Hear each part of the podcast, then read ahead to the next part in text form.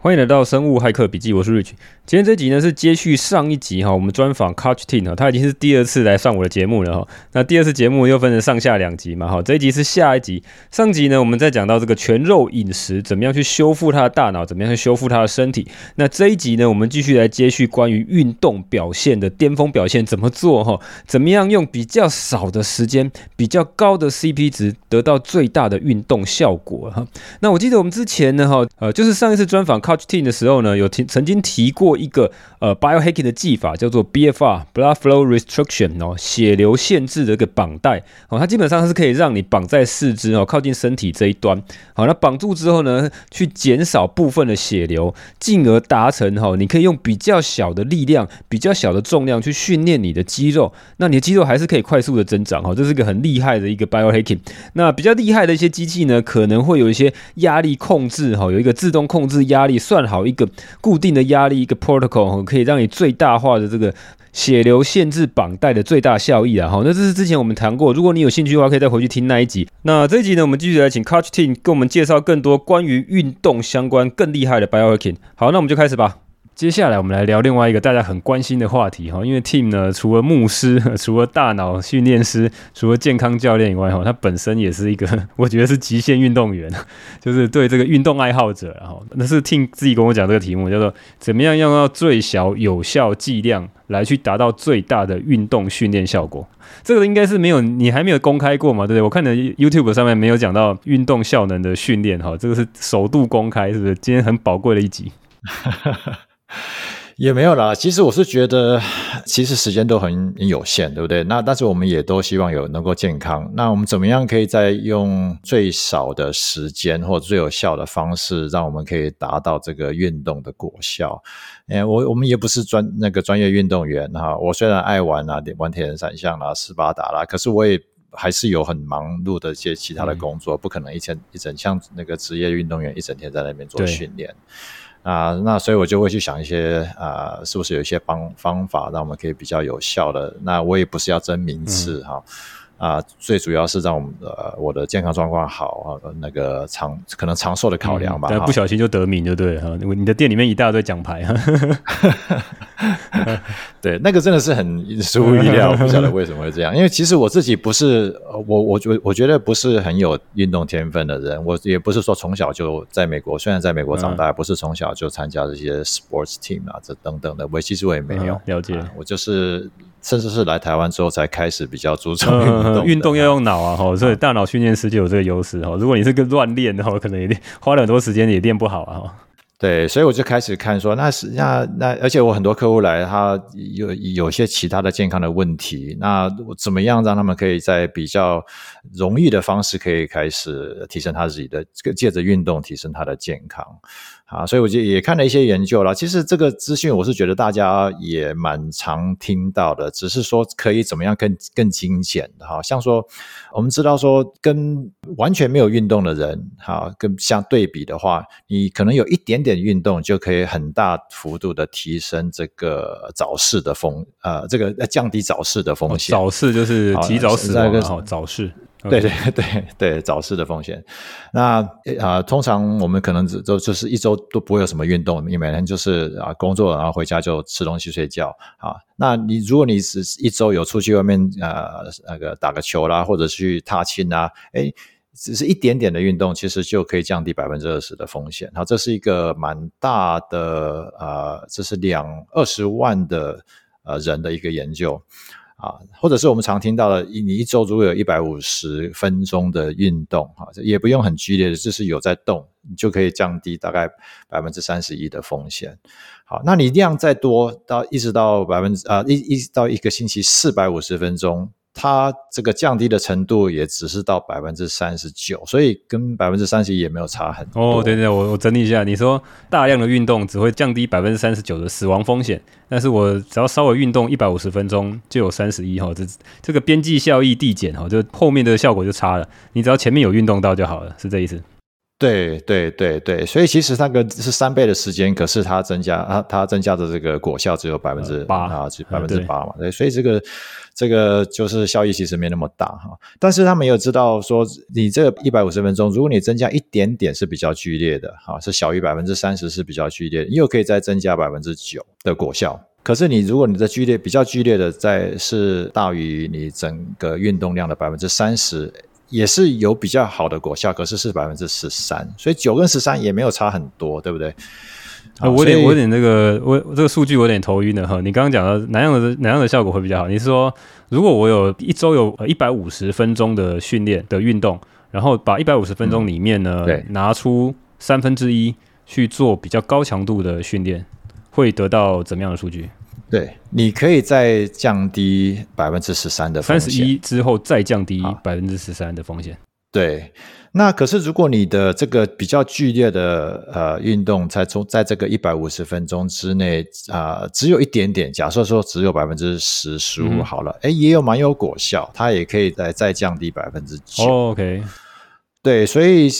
如果这样子来看的话，其实你可能一百五十分钟当中，这个大部分都不用太剧烈。啊，但是你其中有一小部分，你可以做一些重训或者一些间歇训练，哎，你就可以大概可以降低整个呃这个降低百分之四十的风险。那我觉得这个是时间上面是有果效的哈，就是啊我们在有限的时间上面是有效率的。嗯、哦，你的意思是说我一百五十分钟的训练，那只要百分之十是高强度了，其他不用那么高强度，我就能够降低百分之四十的死亡的风险。那这样的是非常 CP 值非常高的，我花很少的时间得到很好的效果。对，okay? 对，而且他们有一些其他的研究，我觉得很有意思。就是所谓的这个一百五十分钟的运动，也不一定是要真正说你在外面啊、呃、慢跑或者是骑单车。其实你只主要是你有在动，嗯哼，快走也可以，是不是？对，你可以 hack 一些生活上面的一些啊、呃、一些安排，好像说我我的工作环境，好，我自己的这个家里这个办公室是站立桌。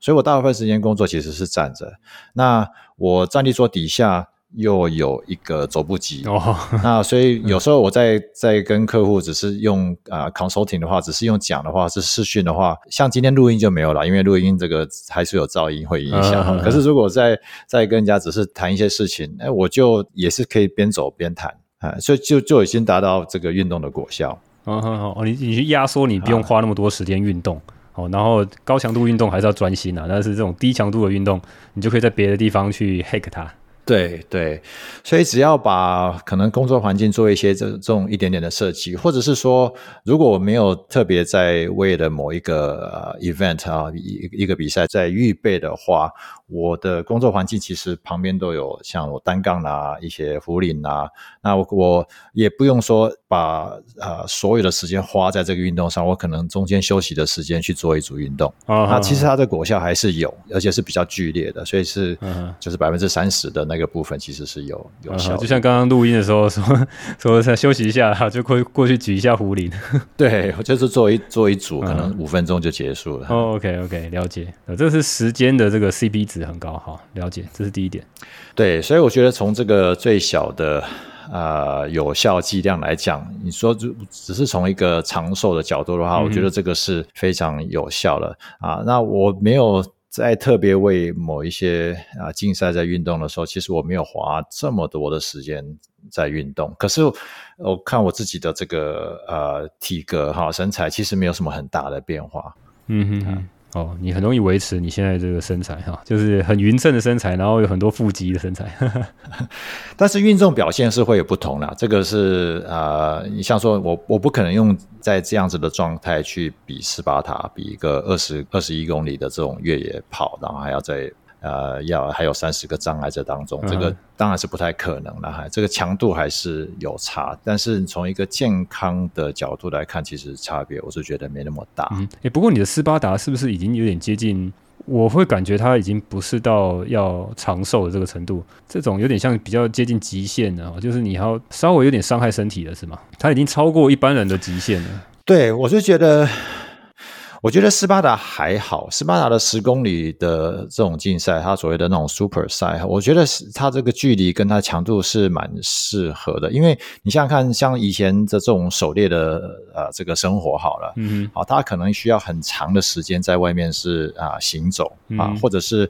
啊、偶尔要去那个、这个追逐啊，或者是他猎到一头动物的时候要把它扛回来。对不对？所以它这个它中间一定会有一些这种高强度的啊、呃，这个体能的需求。嗯啊。然后大部分的时间其实是对，就是健行啊，或者是慢跑，对不对？嗯、所以其实跟这个这种十公里的比赛有点类似，我是觉得，因为它也不是。可是你你有时候会二十几公里啊，哈，那就更长，对不对？对，二十公里、二十几公里的，我觉得那个是比较辛苦一点、有点在超过极限，还、嗯、我觉得不一定是非常健康。这个就是纯粹爱玩而已、啊嗯。那我也不认为像这种那个，像我以前也是很疯那个铁人三项哈、嗯，一直到一一三啊二。两百二十六公里的那种，我觉得其实那个就、六、那个很可怕。对，那个对身体的伤害，我是觉得蛮大的，所以我现在就不太在在不太在玩长时间、长期、长期的。嗯，对，了解了解。那这个是这个从养生或长寿 （longevity） 的角度来看啊。但是如果我要像你们这样子哈，像你这样训练成这么多，体脂肪降低以外呢，我还要把这个肌肉量能够拉伸，有没有什么方法？好的啊、呃，我觉得这个关键还是要饮食啦。呃，饮食哦，OK。对，最基础、最基础还是要有饮食。那你饮食呃方法对之后，训练才有，我觉得才有那个果效。因为特别是到一个年纪之后，啊、呃，你说年轻的时候可能随便练一练肌肉就可以增长哈哈。那你你只要吃过吃够多的热量就会了。可是到一个年纪就不太可能。嗯哼，就是啊、呃，特别是蛋白质的这个品质但跟量啦，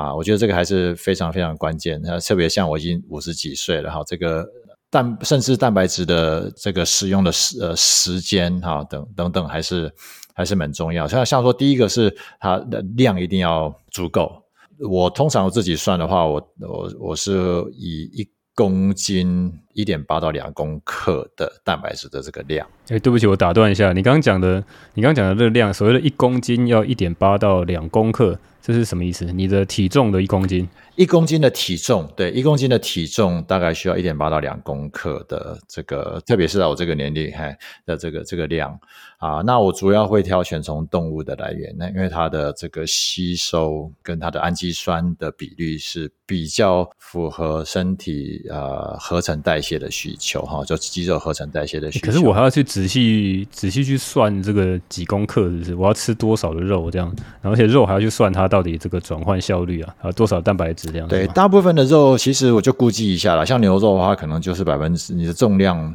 大大概百分之二十到二十五是蛋白质哦，只有百分之二十二十五而已啊，哦，就是整块就算是瘦肉，也就这么少可以吃，对，可以被吸收进去就对了，所以我要吃到五倍，对对对，然后再来就是可能第二个是时间啊，呃，食用。蛋白质的时间，我也我觉得也蛮重要的，因为是量的分配。对，因为你一餐如果吃超过六十五五十六十公克啊，它也身体也没有办法吸收这么多的蛋白质，就是它还是能够分解吸收的，可是它这从这个合成的。效果的角度就不会那么好，所以啊、我是宁愿啊、呃，虽然我现在现在很多人在讲这个呃间接性断食啦，或者是那个缩短这个啊进食的时间的窗口哈等等的，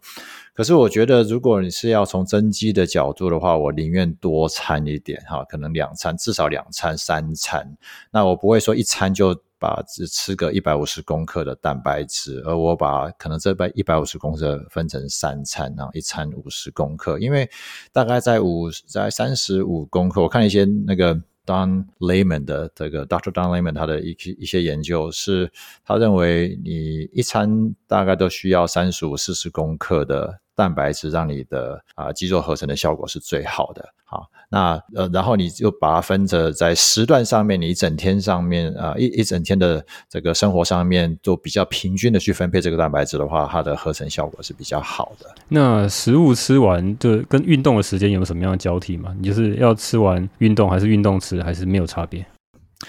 很像没有，对我们来讲，但对专业的运动员可能会有有一些差别的。可是对大对大部分来讲，其实没有这么大的差别。嗯 okay, 所以就是照你的习惯吃。啊、对啊、呃，但是我知道说一餐或者两餐、三餐这个差别，我是觉得蛮大的。嗯哼哼，像我如果我只是一天吃一餐的时候，重训的果效其实我是有差的。那我有些客户也是一样，他想要增肌，可是他就觉得很麻烦，所以他说一天一餐，那个效果真的是是有限。哦，如果你今天真的要增肌的时候，你就真的是三餐都要吃到蛋白质。对，三餐说果效会比较好，然后也尽量你就不要去吃到一六八了哈，就稍微拉长一点。对，所以可能可以十二个小时哈，就段时间是十二个小时、十四个小时，大概就就就大概极限了哈，果效会比较好啦。嗯哼，那这是食物的部分哈，就蛋白质品质跟时间跟量的部分。对，那再来的话就是可能想说要怎么样训练。好，那我在看看训练的时候，我其实蛮注意这个呃神经系统跟肌肉的关联性。啊、因为有有时候我们想说，这个我们在锻炼肌肉要增长，或者它的力量呢要能够更强啊、我们只是想想说，只应该只要给它一些重量的这个讯号就好了，也是没有错的。它它要能够够重，然后强度要够高，让你是不是要到一个力竭的这个程度是没有错。那可是背后我觉得更关键的是，因为。每一个肌肉的纤维，它还是需要靠这个呃 motor neuron，就是这个呃神经细胞去启动它。那所以它这个跟我们的运动啊、皮层哈，大脑的皮层，然后到啊、中枢神经，一直到传到我们的啊、应该是说运动单位啊，一个运动单位就是它有一个神经细胞，再加上这个肌肉纤维嘛。好，它这个整个的讯号要很顺畅的去啊、才会启动这些。肌肉纤维，所以我们常常有一些运动是怎么样更有效的去启动这些神经系统，它你的训练果效会越好。哦，包括肌肥大也是这样子，对，包括肌肥大也是一样。啊，因为它最终最终是说这个神经系统啊，特别是呃神经细胞跟肌纤维接触的那个点，它是会释放那个乙烯胆碱，它是给给这个肌肉一个讯号，说好你需要启动。嗯、哼哼，那它的这个效果越好的时候，它因为乙烯胆碱是一个让呃这个肌凝蛋白成长的一个很重要的一个讯号，所以你可以释放更多的这个乙烯胆碱，或者是它可以。应该说，招收采用更多的这个运动单位，这个 motor unit，好，就是这这些神经细胞跟肌肉，它的强度才会更呃更高。所以它其实其实这个背后，我觉得是跟神经系统比较有关系。所以你在运动的时候，你如果心不在焉的去举，跟你这个很专心的去专注你现在在运动的那一个肌群，那个效果是不一样的啊！真的，OK，很专心的去举，嗯，OK，对，所以。像说，如果我要增加我的这个啊、呃、二头肌，好，可是我在举的时候，很像在还在看看影片哈，或者是在心不在焉的在就是就是就是这样子举，跟我很呃在 concentrate 哈，把把我的甚至我的思绪都聚焦在我这二头肌上面，那个举那个效果是不一样哦，是这样子啊、哦，因为我可以 consciously 去启动这个啊。呃 motor unit 哈，这个运动单位，因为一个运动单位是神经细胞再加上这个肌肉纤维嘛，所以我是觉得这个专心的专注专注的程度跟你的训练的果效其实是有差的啊。Oh. 因为我们在运动其实不是只是肌纤维在动，其实是我们整个神经系统，所以很大的一个区块是在训训练我们的神经系统，从我们这个上。运动神经元就是脑皮层啊，这个我们的呃额叶的后方这个部分。如果你看我们的头上哈，几乎是头顶这个部分哈，运动皮层，它的这个讯号传传递至我们，借着我们的脊椎，然后延伸到这个秃头，延伸到我们的身体不同部位的这个肌纤维哈，它其实都是有有关联的。那有时候我们只是在那边动，在那边动哈，很像有运动到，可是你真正。去专注的去啊，特别是聚焦在某一个肌肉的时候，它的果效会不一样。而且你那个聚焦能力越强的那一些肌群，它的发展可以越好。啊，所以有如像有些有些人，他某些肌肉很像就是动不了哈，特别是像我们现在长期坐坐在这个桌子前面工作，然后都是驼背的这种，很多人背部的肌肉他没有办法启动，因为他都没有去用它，而且要身体要保持这些功能啊，身体这些细胞、神经细胞、肌肉细胞其实都是很昂贵的，因为它需要能量。那你不用的时候，身体其实他就觉得说你可能没有这个需求，它就会。甚至渐渐的淘汰，那所以它就是因为这个从一个神经细胞的这个机制来讲，好像不太需要，所以它已经就是这个功能越来越少。然后你要再去动它的时候，好像动不起来，很很有很多人是没有办法这个启动背部的这些肌肉的。哦，用进废退。对，所以这个训练的话，我觉得第一个关键还是要这个从这个神经系统的角度哈去。然后你可以去更精准的去控制的这些肌群，它的成长的果效会越好哦。更精准的控制，用 OK 了解。哎，像说啊、呃，你的小腿好了，很多人其实像我自己也是一样，因为从从来没有去注意到小腿，所以小腿的发展就不是非常好。可是如果你可以单单就是不用任何的重量或者是一些阻力，然后就去缩紧那些肌肉。它，你就是它的，你的控制的这个效率是好的，它的成长的啊、呃，这个果效，它的 potential 它就会更嗯嗯嗯更高。把这些鸡肉当成自己的小孩啊，我要去照顾它哈，这个要关心它哈，有点像这个概念。对对对，所以我是觉得这个差别蛮大的。哦，好酷哦！第一次听到，啊、所以我我宁愿不要花太多时间，嗯、但是我专专心的去训练啊，那这果效就就、嗯、不要说边追剧然后边乱练这样，就效果就会差。但反而就是很专心的。嗯、对，我觉得这个是差很多。对对对，了解了解，好酷！我第一次听到。好，那还有吗？还有什么这样的招数可以教吗？那再来的话，其实一般啊、呃，就比较，我觉得是比较一般的尝试的，就是你还是要足够的这个重量嘛，哈。那可是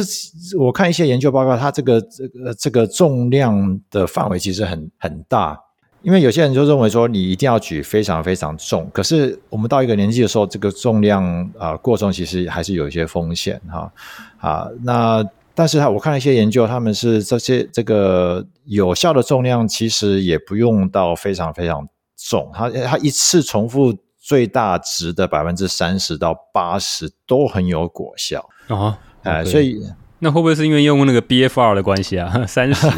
对啊，其实当然 B BFR 是是一个。就觉得一个一个 hack 嘛，对不对？我那个是真的是有效。嗯，好，BFR 我们等一下来再来谈好了，因为你你讲这个比较比较传统的做法，BFR 我们上一集有特别聊过哈，就是血流限制的一个一个 hack 哈。但是我们来聊一下，如果不用 BFR 哈，你你这边讲的这个研究是怎么样？我们来听一下你比较详细啊。对我我看他们研究是，他们是说，这这个是一般业余的人啊，就像我们只是为了要长寿哈，为了要健康的啊，不是这种专业的运动员哈。就是百分之八十的人，那其实他只要百分之三十到八十的一次重复最大值。其实就有效。好，那但是如果是这个重量是比较重的话，它的果效当然就是这个力量，力量你可以增加你的力量啊。可是如果是比较轻的话，它是你的 muscle endurance，就是你的肌肉的耐力，其实果效都比较好。就是你可以重复的一个动作可以做很多很多下啊。跟如果比较重的话，就是你一次像说你推举好了，一次的推举的那个量可以比较大。但是它关键就是，呃，就是做到靠近力竭的这个，这个是是是重点。不论是你是用多重的重量，就是要做到力竭，就会有果效。对，那至少百分之十啦，哈，因为不可能说每一组都做到力竭的话，就也也比较容易受伤，特别到一个年纪的时候。好说，其实百分之可能百分之七十八十都不用到非常非常高的强度，但是至少有百分之十是做到力竭。哦，百分之十的时候哈，你的组数有百分之十的时候是做到力竭啊，其他九九十趴是可以不用的。对。对像我自己在在做的话啊、大概就是可能啊、一个动作哈，像说呃卧推举好了，好，我可能做三个 set 啊，或者是四个 set，那可能是最后一个 set 才会，顶多最后啊、两个 set 会会做到力竭，那前面两个 set 或三个 set 都只是啊、就是让这个有点像是暖身哈，让让它血流量开始启动它这个足够的血流量。哎，但是你这样子去做，呃，所谓的力竭是说你一下就力竭，还是两下就力竭？一个 RM 还是呃要怎么样去？你可以多做几下，比如做五下才力竭这样一组。对，所以他说比较轻的话，当然你就要做非常非常多下；那比较重的话就不用那么多下。嗯、所以它的果效当然还是会不一样啊。所以呃，所以他说比较轻的，像说如果是百分之三十、四十的重量的话，它啊、呃、做到力竭，但是它的果效比较是 muscle endurance 啊，就是肌肉的耐力。像说浮力挺身好了，它啊、其实重量强度不是那么高，重量不是那么高，所以你可以做到好几十下才做到力竭啊。但是它的 muscle endurance 的这个功能就很好，像说呃我在做一些斯巴达比赛好了，它其实比较是需要 muscle endurance 好，对不对？那可是如果你是要这个。肌肥大呢？我要练对，那那可能就是 muscle strength 跟 size 的话，就是那个力道跟大小的话，那就比较重的果效是会比较好。对、嗯、对，但是它次数就不会那么多，对，是蛮多人在谈的。那然后我看一些他们的研究，是你一个星期一个肌群，如果可以做到五组的话，它应该就可以有保持那个肌肉量哈，肌肥大跟然后就肌肉量跟力量的这个功能。可是如果你要你要增长的话，就要超过五组啊，可能每个肌群要六到十啊十组左右。那这是一个星期了，所以你可能可以分成。两天做，或者分成三天做。呃，这个是意思是说，一个肌群六到五组，但是很复杂哈。这个等于是一个 protocol，然后这个训练的一个 protocol。对，这是一个，对对对。你如果要肌肉增长，你可能就要做比较重，然后大概推两次就要。对对。然后他们，我看一些呃，Andy Galpin 在，因为他这个是 CS Fullerton 的 Cal State Fullerton，就是南加州的啊州立大学在 Fullerton。其实我离我美国家蛮近的一个地方的一位教授，他谈到了。那我想很多人的经验也是这个样子，就是。就是如果我们是要叫做所谓的 muscle high 啊 hypertrophy，就是肌肥大的话，比较是如果你可以孤立这个神经跟肌肉的连接，就是你专注在某一个比较小的部位的肌群，它的果效会比较好啊。专注在某个小对，像说如果我要增呃增加我啊、呃，我想很多人这样希望能够增加二头肌的这个大小，好，那我就尽量不要启动其他的个辅助的这个肌群，那我就专心的在。只是用那二头肌那个部位，好，你可以越去孤立它，越去 isolate 它的话，它的这个肌肥大的果效，因为它就是要把所有的讯号，这个压力的讯号，这个专注在那一些的运动单位，就是那些的神经细胞跟那些的肌纤维上面。哎，它的果效，它这肌肥大的果效会比较好。我那这样练很多时间，因为你要分得很细，每个肌肉都单单独去练，这样子要花好多时间练。对对对，像但是但是如果你真的是要让这个某个部位的肌肥大的话，最最有果效是这样，可以去去孤立它。Uh-huh, 可是如果我们是是要 strength 的话，就是它力量的话啊，其实我们是要去启动更多的这个运动单位，就是心中呃神经细胞跟肌肉纤维，而且越多越好。哦，反而是相。反的，所以它是一种一种呃 progressive loading 哈，就是重量慢慢增加，然后让它已经力竭了，然后它必须要去招收采用更多的这些神经运动单位、神经细胞跟肌肌纤维。嗯哼哼，我觉得它这个这个训练的方式就不太一样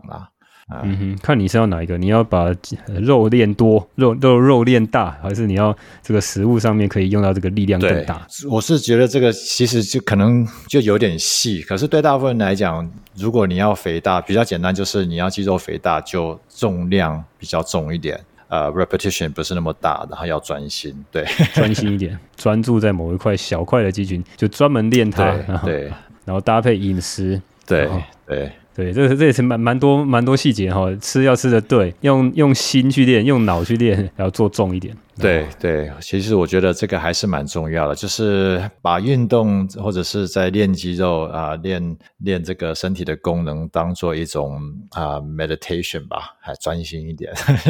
meditation，OK OK，是一种冥想。OK，那这个这三个很关键，哎，我觉得我学到很多。那还有什么还要注意的吗？还是这三个就很足够了？只要好好做就可以达到的效果啊、我觉得从一个健康长寿的的角度来讲，肌肉当然是非常重要的，肌肉的量，所以我觉得值得花一些时间去增加你的肌肉的量啊、我们知道说到一个年纪，可能四十岁、四十五岁之后，这个肌肉的量要增加是是真的是比较困难啊，所以我们消化好。呃能够去分解我们吃下去的肉，然后然后专心的练啊，其实是蛮蛮关键的。那可是运动其实除了肌肉，还有就是心肺的功能，啊我是觉得心肺功能也还是需要去照顾到。啊，但是心肺功能，我是觉得不用像大家说一定要去跑个马拉松，我觉得这个其实有点有点过强哈。那心肺功能其实也可以很比较短的时间就可以去呃有果效的去去增强。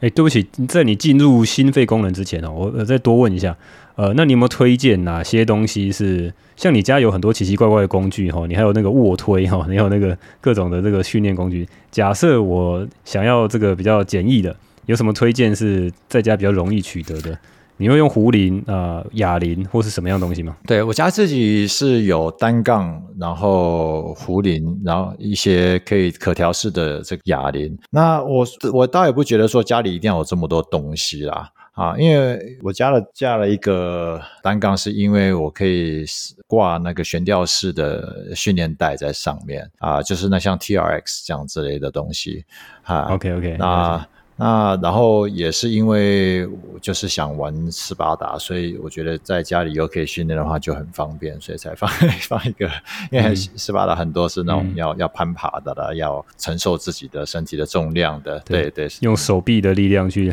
去吊。那但是我觉得，如果只是从一个长寿的角度的话，大概有几个基础的动作吧。一个就是上半身的话，应该就是啊、呃、推，要要能够推。用推的这个动作，然后另外一个就是拉的动作。好，所以如果推的话，其实你说用腹地挺身，其实也对大部分来讲很就很够了。你腹地挺身可以做到四五十下，哈，应该那个其实你的推的这个啊啊、呃、这个动作应该就啊、呃、就很很足够的一个训练。对，呃对，但是腹地挺身要去做肌肥大就比较困难，因为它就是对了对了，嘿。你要背一个这个书包哈，背一个重量，对，或者是小孩子坐在你的背上这样子，让 孩子坐在背上，还还拉，对，然后另外一个就是拉，那拉的话，我觉得在家里是真的有点困难，除非有像一个这种那种悬吊式的，啊，或者是单杠。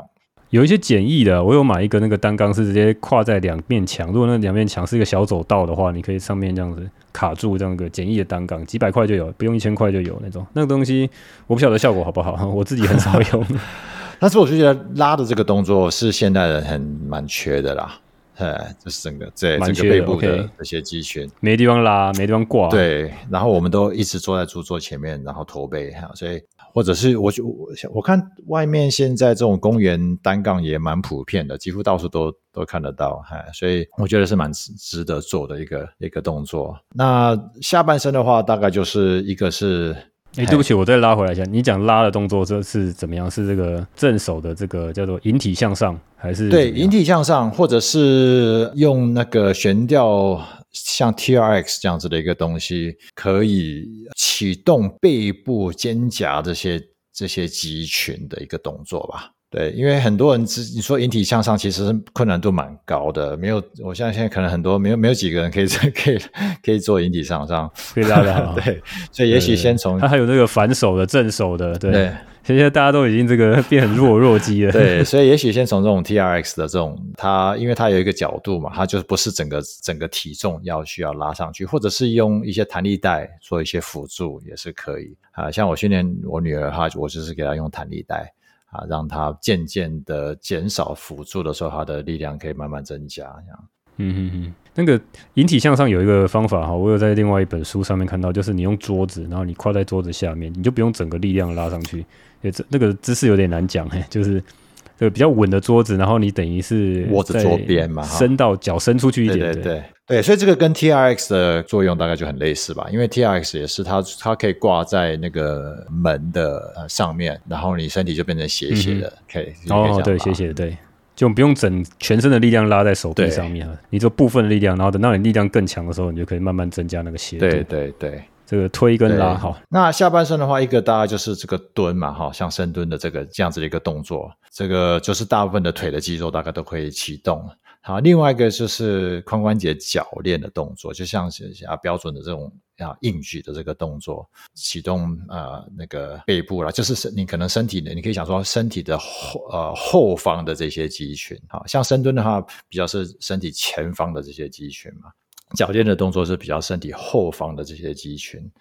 所以其实呃，硬举是你要真的有一个这个杠铃去举举。对，那硬举的话，呃，可能。杠铃就是要学那个动作，不然会伤到那个 伤到腰嘛。或者或者是你对，那还有什么有？如果我没有杠铃呢？我没有那么大的。对，或者是可以啊、呃，用一些比较比较简易的话，就是啊、呃，用哑铃啊，用壶铃啊，也可以。就是重量没那么重，先开始去习习惯那个动作，甚甚至不需要任何的重量，只是啊、呃，就是去练习这个腰要怎么样弯是是正确的动作。这个。可能用讲的有有点难描述，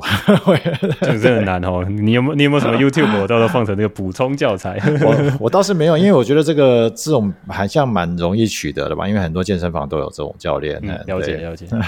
啊，反正就是要练类似硬举，这样髋关节铰链是不是？对，髋关节铰链这个动作，我觉得是现在的很很关键的。嗯、然后另外一个我最近比较常做的啊、呃，是我就直接就是他们所谓讲的那种亚洲蹲啊，就是 Asian squat，就整个蹲在 整、哦、整个蹲下去，路边小混混这样蹲着抽烟那个。对对对，没有错。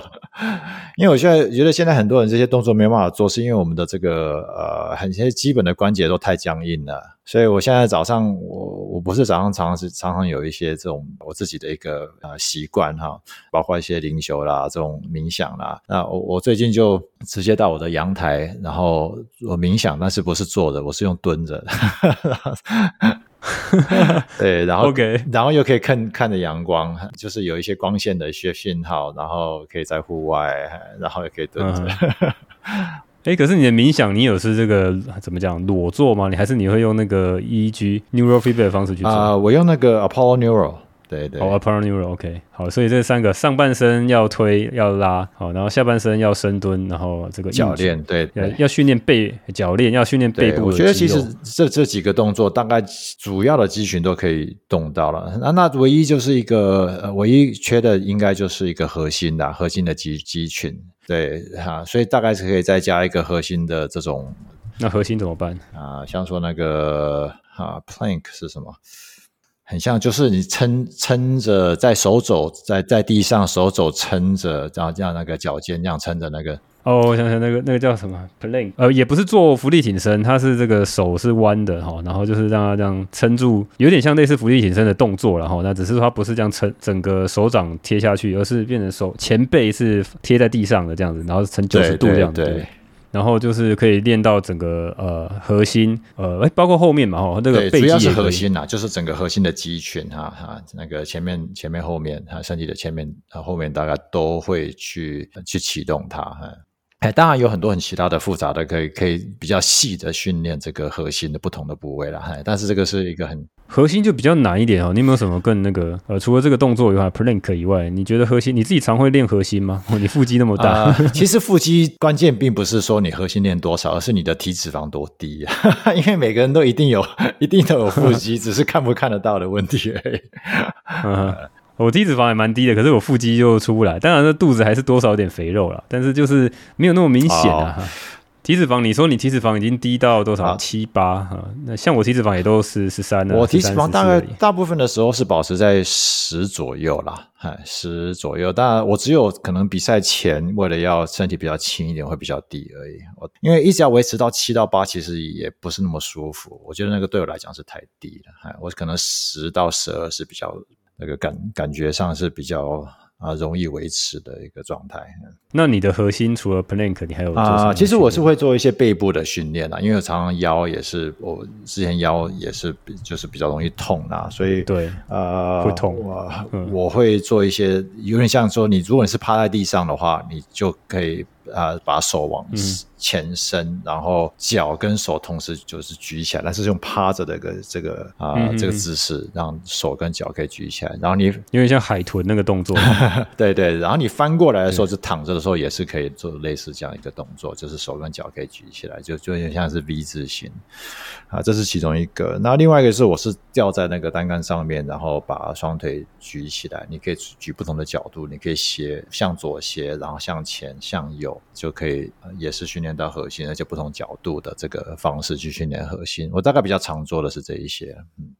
诶，那你这样子其实动作也不少，你所以以合并起来，刚刚讲那些的，应该讲一周了。一周大概会训练多久？好，如果我没有在参加什么赛事的话，只是维持的话，我一周的运动大概每一天大概三十到四十五分钟左右吧。那对我来讲也是一种调节吧，压力的调节。诶，但是因为你有时候是出去外面跑步嘛，是心肺的训练，对，那或是其他的骑车，所以你花在所谓真正这个所谓重训的部分也没有那么多，其实也没有多。我一我重训大概一周，呃，可能没有赛没有什么特别赛事的话，一周可能三天啊，那另外两天可能我就会去做一些心肺的运动。哦，你是轮替对不对，你今天有做重训，你可能就不去外面了，是这样。对对对，其实我时时间还是蛮有限的。那像说，如果是重重训的话，没有没有特别什么赛事的话，我可能一天是上半身的，一天是下半身的，一天是全身的，全身性的。呃，然后另外两天，我一天可能就是去做那个所谓的呃有氧高强度间歇，有氧的 hit。Hit, 对，H I I T。那还有，如果时间比较多的话，另外一天我就可能会比较缓慢的、很缓和的长跑，就是看有多少时间就做多少这样。对对，大概这样子，跑个十公里这样。OK，了解。对，那有比赛的就比较不一样，那个强度就比较高，那那个时间也比较长。好，那再回过头来，那心肺功能的部分有什么样的？些 hack 的方法，对心肺功能，我们呃有时候认为说，像说你要想去比赏那个半马或者是马拉松，你就要慢慢把时间拉长哈，那个跑的距离越越远。那可是我是觉得。耐力训练应该有有也可以分成几个类型啦哈，这个长时间的这个心肺耐力当然是没有错，你真的要去比赛的话，可能需要花一点点时间在这上面。可是也有一些比较有效的训练法，因为长期的耐力，应该我们要看到的就是它的这个粒线体，就是细胞里面的这个能量的，应该说怎么讲？它这个。发电机嘛，哈哈，是每个细胞里面的这个发电机，发电厂。对，它的密度可以高，就是它的数量可以比较高的话，你的数量高，你数量比较多的时候，你的这个心肺功能呃能量转换的效率会比较好嘛，对不对？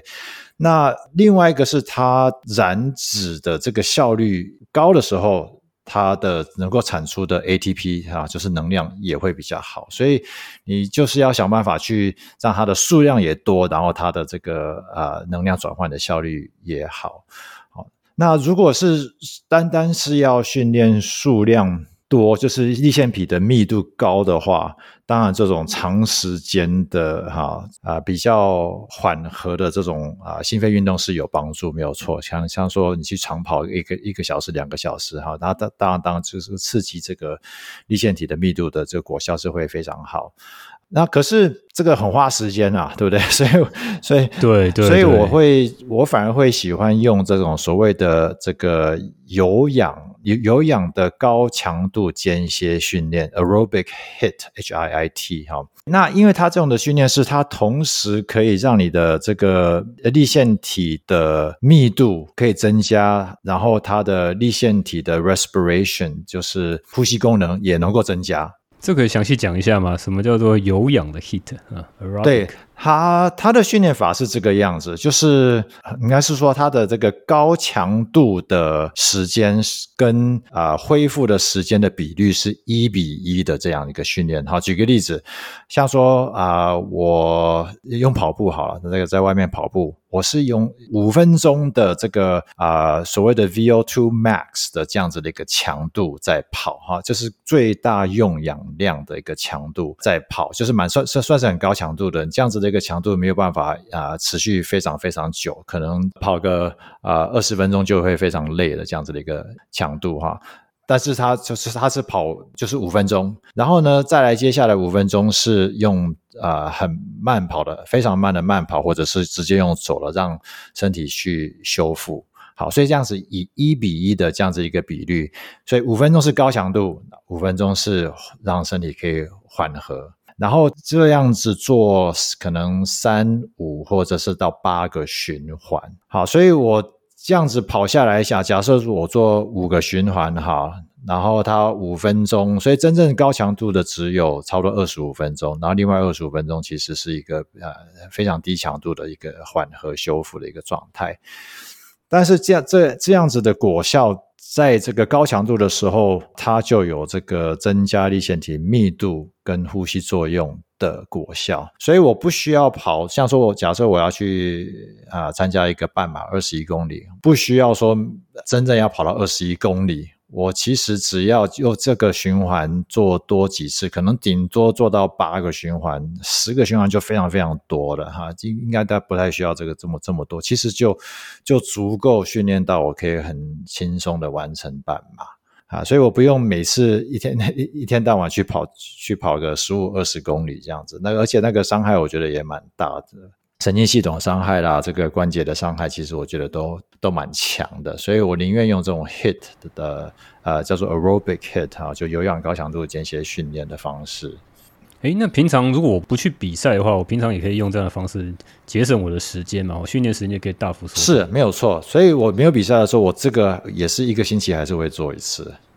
了解。这也是这也是牵扯到之前讲的，就是你长时间你会适应嘛，所以其实你用这种 heat 的方式，哦，增强然后休息，增强休息这样，对，然后让你的这个有刺激到，然后 但是不要过度的刺激哈，然后让你有足够时间恢复。对，那这种训练其实也真的是蛮高强度。我每次这样子训练完毕，我隔天的像我的 Oura Ring 的这个分数都会比较低，而且低蛮多的。哦，过度训练，哎，所以我是觉得它那个刺激的效果是有的。嗯，Oura Ring 如果大家不知道的话，之前集数可以去听一下哦。它是一个神奇的魔戒，然后它可以去测量到心跳跟一个很重要叫做 HRV 心跳变异率哈。那心跳变异率如果降低的时候，哎，是不是降低的时候就是过度训练哈？大家可以看到这个 biomarker。对，它降低的时候，应该是表示我的自律神经的状态比较没有那么弹弹性，没那么好，哈，它的这个灵活度没那么好，所以我的整个自律神经的状况就是比较差的。哦，所以你也可以用这个方式来判断，说我到底要做几组嘛？哈，做真的做太多也不好。对，其实对我来讲，我训练的强度跟我修复的状况是很中间的判断是很重要的。就是如果我修复状况不是很好，其实我训练强度就不会那么强，因为我觉得这个反而会造成伤害，然后也没有真真正这个增进的果效啊。嗯嗯嗯，了解了解。诶，这个立腺体这个浓度啊，立腺体的密度啊，哈，还有这个所谓呼吸作用，刚好呢，之前那个李思贤医师、思思医师有讲到哈，这个这所谓的这个 mitochondria 的叫 uncoupling agent，哦，他就他讲到好几个，包括那个生酮，其实也可以去增让这个立腺体复制比较多，嗯嗯，哦，那断食哈，就是让这个酮体其实是有帮助这个效果。你自己怎么看哈？你自己有在生酮的状态下？做这样的心肺的训练，也包括刚刚那个肌肉的肥大哈，刚刚没有讲到这件事情，因为我们常常在讲生酮嘛哈，生酮对这个运动的效果，你自己是怎么样的感觉？好，我自己的经验是这样子，因为我我开始生酮呃，是因为我发觉我有糖尿病前期嘛，啊，那呃，所以那那时候我也是玩三铁玩得很疯的时候，那时候其实表现还。还不错，成绩还不错。呃，但是因为这个健康还是比较重要，所以就开始生酮。那但是我是觉得，我生酮大概一年半左右，我大部分的这个运动的这个效能就恢复了，那甚至可以比以前好。哦哦，对，但是我、哦、所以你一开始生酮的时候是有下降的，是还蛮蛮明显的下降，就是强度觉得就是上不去。哦、对，那耐力是 OK 的。就是说我比较缓和的这种运运动的这个耐性时间可以很长，然后而且不会觉得一定要吃东西，所以这个这这个所以说这力线体的密度增加应该是蛮明显的，就是我可以在比较低强度的，但是这个耐性可以很长，好，但是这个强、嗯、这个强度啊就没有办法那么高啊。强度会下降，耐力会增加。对，对，所以一开始就蛮明显，但是一直到恢复到强度跟耐力都恢复到以前的的状况的时候，甚至比以前还好的时候啊，大概需要我我这个人啊，差不多一年多啦，一年半左右。一年多就是你持续的生酮，大部分时间都是在酮态的情况下，然后会让你这个啊，那你那时候会不会觉得有点气馁？就是啊，这个这个练练起来这个强度比较低哈，力量也比较差。啊、呃，还好，因为那时候我也看了一些文献，我知道说这个大概可能会这个样子，但是应该是会恢复啊。所以我就哦，它这个是你可预期的，对对对对。OK，那甚至到后你就继续去做，对啊对啊，我就持续。嗯、那那那甚至到后面，我就是这种像斯巴达，因为后来就整个疫情爆发，所以过去这这两年多三年，其实也就很少在玩这个铁人三项。但是转换成呃这种斯巴达，就是反而比较有些阶段需要爆发力的这些呃这样子的运动，哎，我觉得。也还好嘞，而且那个强度还可以蛮强的，所以我觉得应该是已经超过我以前的能力了。诶，这是什么意思？为什么它是超过一年，你的生酮之后，你的这些强度就会恢复？它是因为你已经适应了生酮，身体找到其他代谢方法更有效率？还是怎么样？呃，我我自己的感觉应该是这个样子的，因为我想说，我们现在很多人这个代谢的机制都不是很灵活哈，燃脂的效能也不是很好，所以它的这个效率是很差的。那啊、呃，那所以这个部分需要先修复，才有办法啊、呃、恢复一些爆发力。那但是我老实讲了，我看一些文献，它这个极限的爆发力用糖的效率还是会比较好啦。所以我觉得代谢灵活性还是、哦、呃蛮重要。就是你真的要比赛的时候，或者比赛之前啊、呃，增加一些碳水化合物，让你可以身体又可以用糖又可以用酮，我觉得这个果效应该是最好的。哦，所以你真的是很很 serious、很认真的要比赛的时候，你还是会吃一些碳水用糖。对，那这个所谓的糖是指怎么样的糖？你是吃淀粉还是真的？就淀粉啦，其实也不是糖。像我不还我还是不我比赛的时候还是不会用那个那个啊能量包，因为那个糖分还是太高了。嗯、但是我的上一次我比赛的时候，我的背的那个水袋里面是有一些叫做叫 ketone salt。好，它是外加式的酮体吧，但是它是不是液体的？它是啊、呃，像是粉状的一样一个东西，嗯、然后里面一些必需氨基酸，然后还有一些这种比较慢释放的碳水化合物在里面啊，所以哦，它是一个营养品，对对，喝起来有点甜甜的，哎，但是不多，哎，就是一点点，让你还可以启启动你这个整个燃脂跟同时燃糖的这种效率。嗯哼，这样听起来的话，我的肌肥大的效果，如果在生酮情况下，是不是也会受到影响啊、我看一些的文献，很像还好的，我自己的感觉是没有很大的影响。哎，我我觉得还是有果效的啊、那我看我最近也看了一些文献，看起来那个差别没有非常的大，反而是。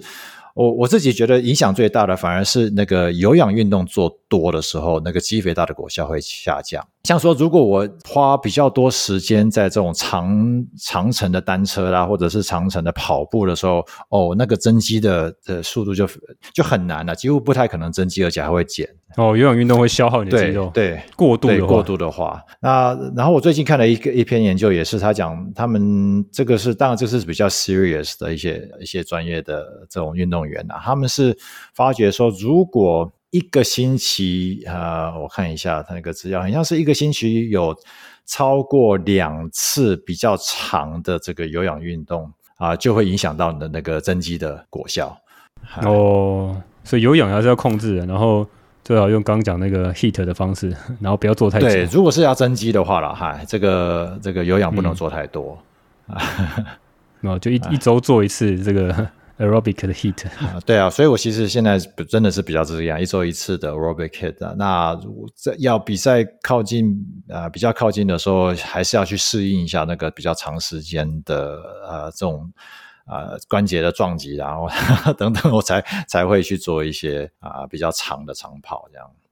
嗯哼，增肌跟有氧有点这个互斥哦，你要选择一个，对对看你现在想要练哪一个。对，所以有时候要两两个同时要顾到，或者是可能我们要找一个平衡吧。啊，因为这其实两个都很重要啦，就心肺功能也是很重要，那肌肉的量也是很重要哈。啊，所以就找出一个每个人的的这个最佳平衡。但是我觉得大部分人应该来讲还好啦，因为你我们也不是说要让这个我们要要肌肉练得多大，要要参加健美比赛什么的哈，所以我是觉得影响不是特别特别大啊。嗯，了解。好，那刚刚那些都是常规的练法，那呃之前讲那个 BFR 哈血流限制的做法，你有再把它加进来，让你这个肌肥大更快速吗？啊、呃，对我。我其实我比较用的比较多是，有时候我觉得我的恢修复的状态不是那么好哦，修复的时候，对，呃，因为我像，可能我最近的，像说，我发觉，假设我这个练的有点过头了哈，就是强强度过强了，所以我的 HRV 的状那个状态不是很好，但是我又不想那个因为这个训练不足退步，所以呢，我就会用 BFR 啊。哦，只有在这个时候就对了，你常规还是没没有用 BFR，而是在要修复不太好的时候才开始介入。对，但是我常常发现会会这个陷入这个状态，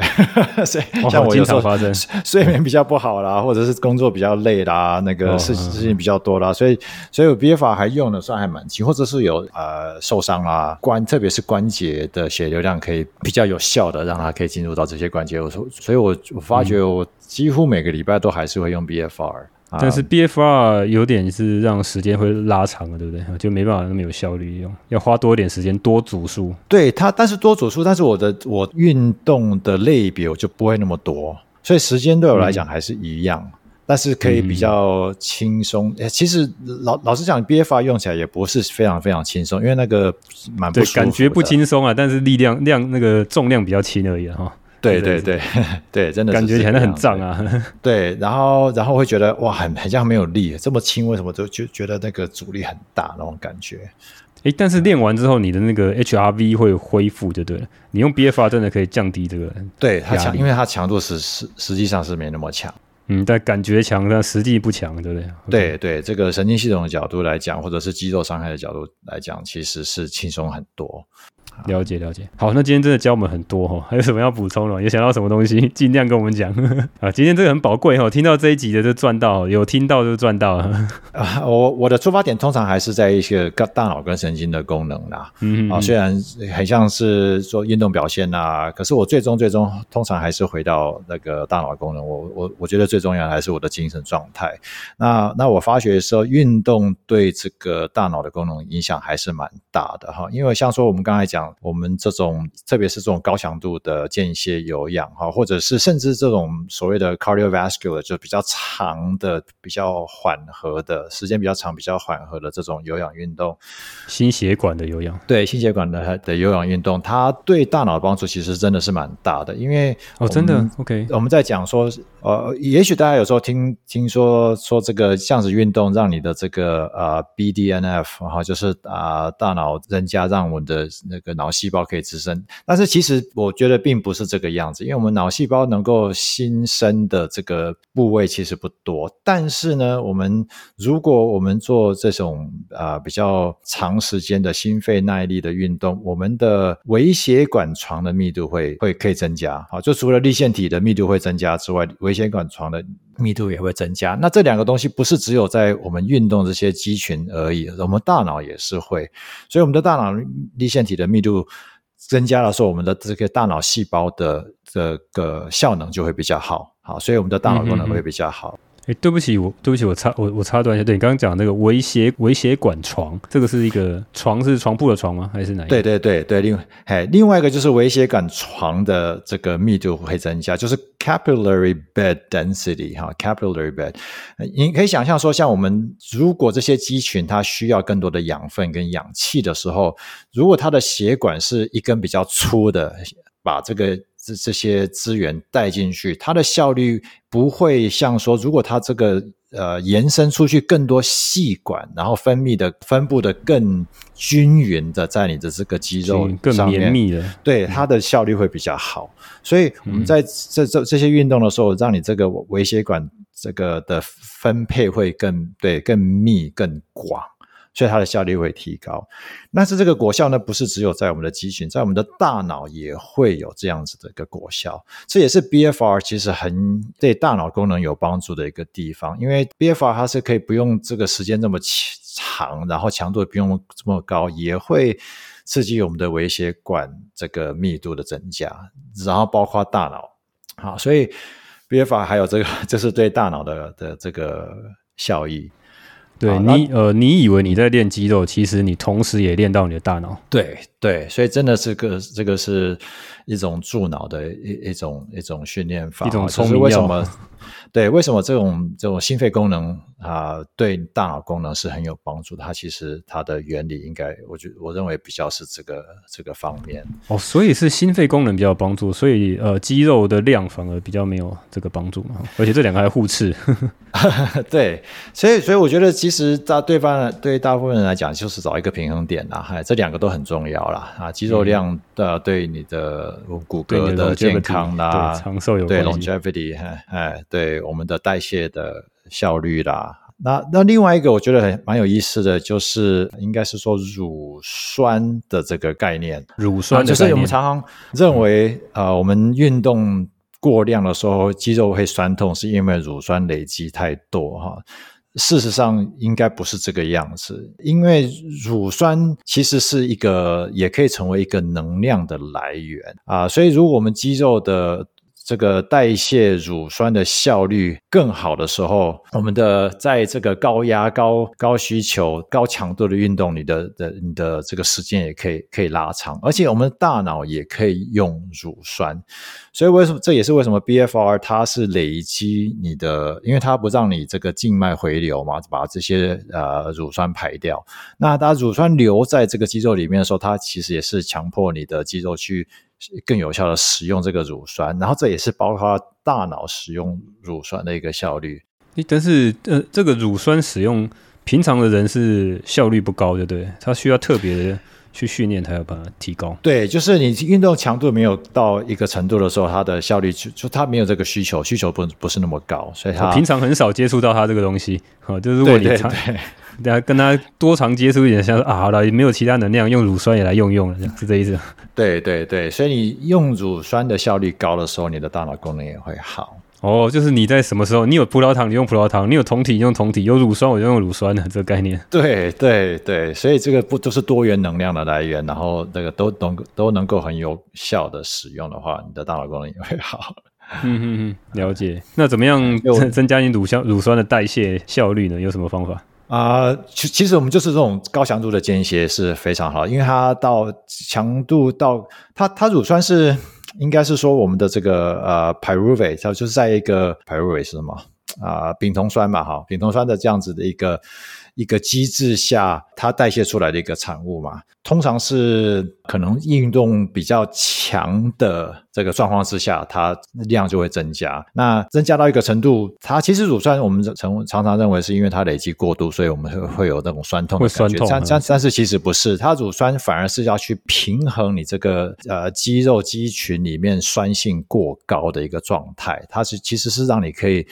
在这种缺氧状态之下，还可以继续有能量继续去运作，所以它是一个帮助你可以持续下去的一个呃一个一个物质哈。所以乳酸病本身并不是不是一个问题，而是你是不是可以很有效的去。啊，使用它哦，所以造成酸痛的不是乳酸，而是你先有酸痛，乳酸是要帮你减缓这个酸痛，是这意思吗？对对对，其实乳酸是一个啊减啊减缓这个你呃身体环境的过酸值过高的一个状态，所以错怪人家了，就是人家你你已经出事，人家来帮你，你竟然说这是你的问题哈，车是你撞我的，是这样子。对，就是在一个缺氧的状态之下，你乳酸帮助你，还是可以在在整个肌肉还是可以再继续的啊。呃，function，OK，啊，那它也是一种荷尔蒙的讯号啦，就是让我们的心脏啦、我们的大脑啦、我们的肝脏啦，它可以要要增强它的功能，是吧？所以乳酸对大脑功能也是蛮有帮助的，特别是呃，我们之前谈稍微有谈到这个胶质细胞的这个部分，哈，这个心脏细胞、小胶质细胞这个部分，乳酸对胶质细胞也有帮助，对不对？对，它它是算是一种，呃，它背后的机制其实我也不是很了解啦，但是我看、嗯、看了一些。啊，他们在讲说这个为什么乳酸的适应性让你的大脑的功能可以比较好的啊，特别是借着运动的的这个果效，哎、嗯，哦，所以你其实还是你平常如果没有那么高强，你你很少酸痛的人，你就练不到这个，你要去让乳酸能够跑到大脑里，跑到肌肉里头，然后呢，你才能够运用乳酸的好处。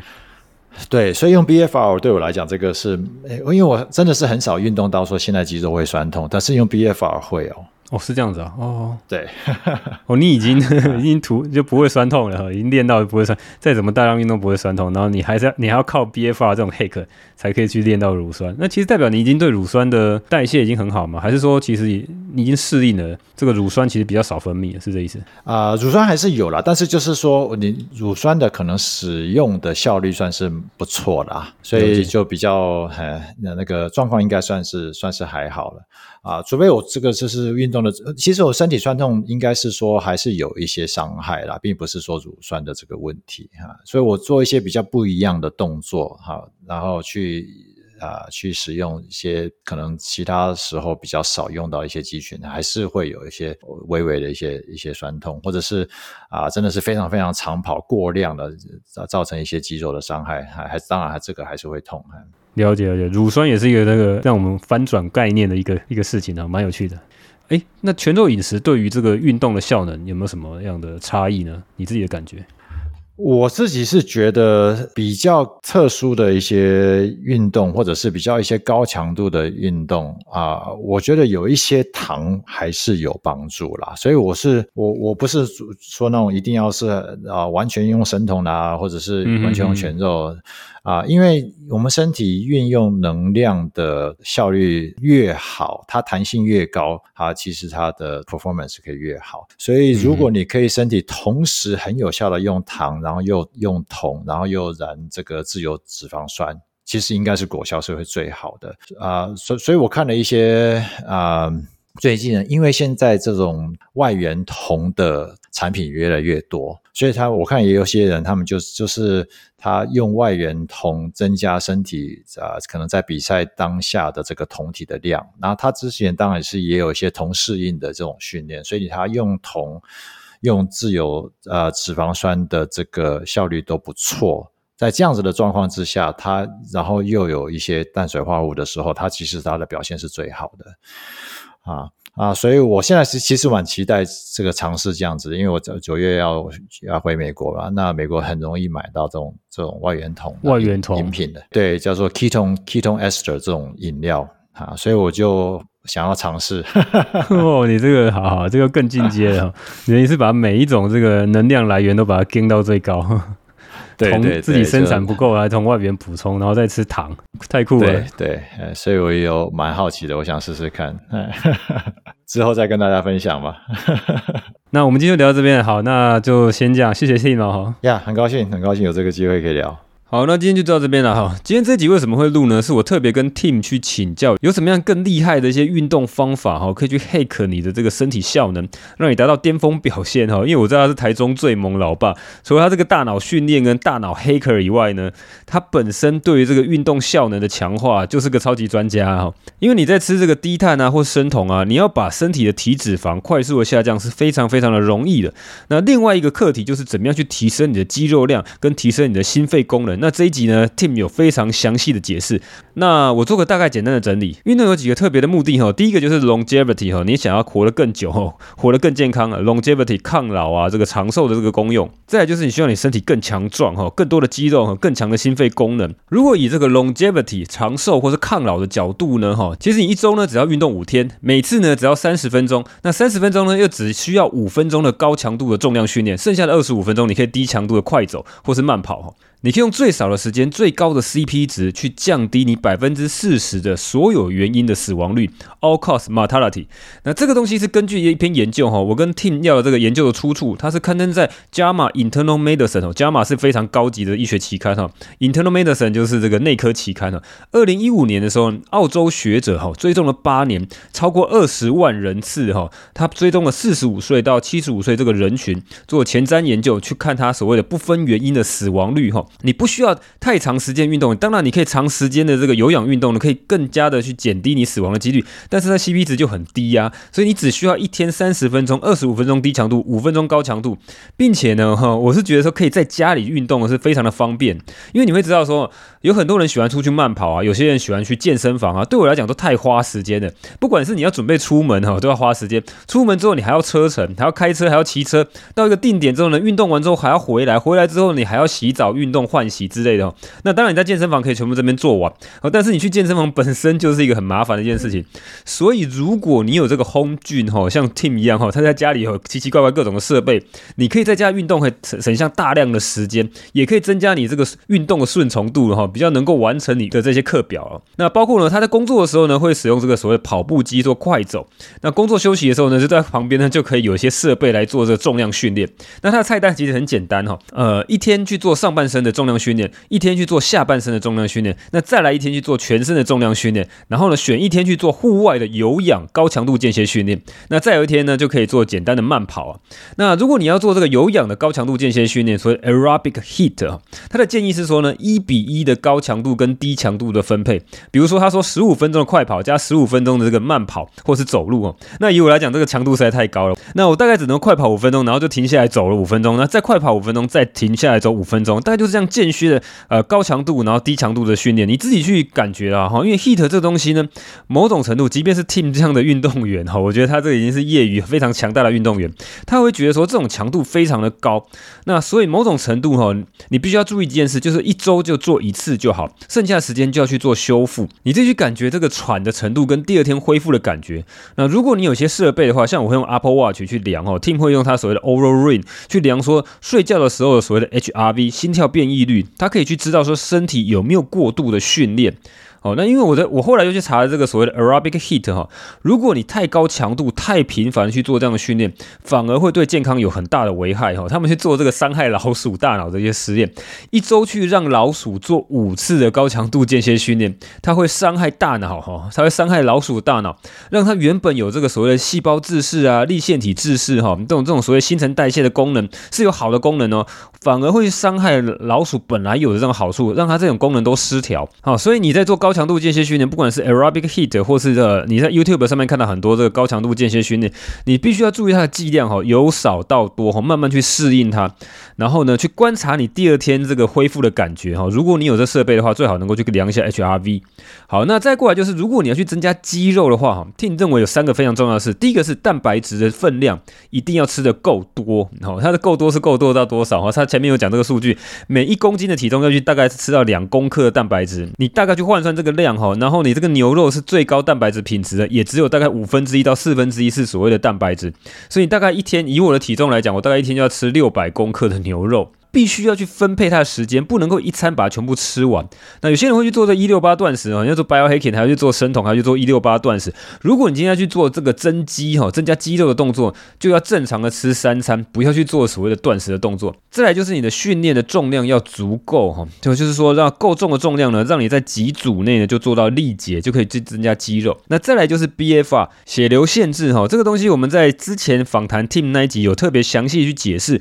啊，Tim 有个高科技的设备背后去绑住你的手臂或绑住你的脚哈，靠近身体这一端的这个四肢，可以去部分的限制一些血流的流动。那这样的好处就是可以去在低强度的这个重量训练下去增加肌肉量。那这一集 Tim 就更去揭露一些东西哦，就包括大脑呢，也可以因为用 BFR 的训练和得到增加大脑功能的效能哈。这个东西你真是蛮神奇的哈。所以整体起来增加肌肉就是蛋白质要吃的够，而且要分分配在三餐，然后重量训练的够。如果有能力的话，去做。BFR 的训练，那最后他讲到生酮啊，所以碳水化合物啊，还有乳酸，这三个都是人类可以用来作为能量代谢的来源。所以如果你有能量代谢的这个所谓的 flexibility 哈，你的弹性更高，这几个能量你都可以代谢的话，你可以在如果你要像 Tim 一样去做斯巴达运动或者做三铁运动的话，那这些高强度的运动呢，可以用到这些不同能量会达到更高的巅峰表现。好，那这次录音呢，我是在 Tim 回美国之前，大概八月底我们就跟他录音了。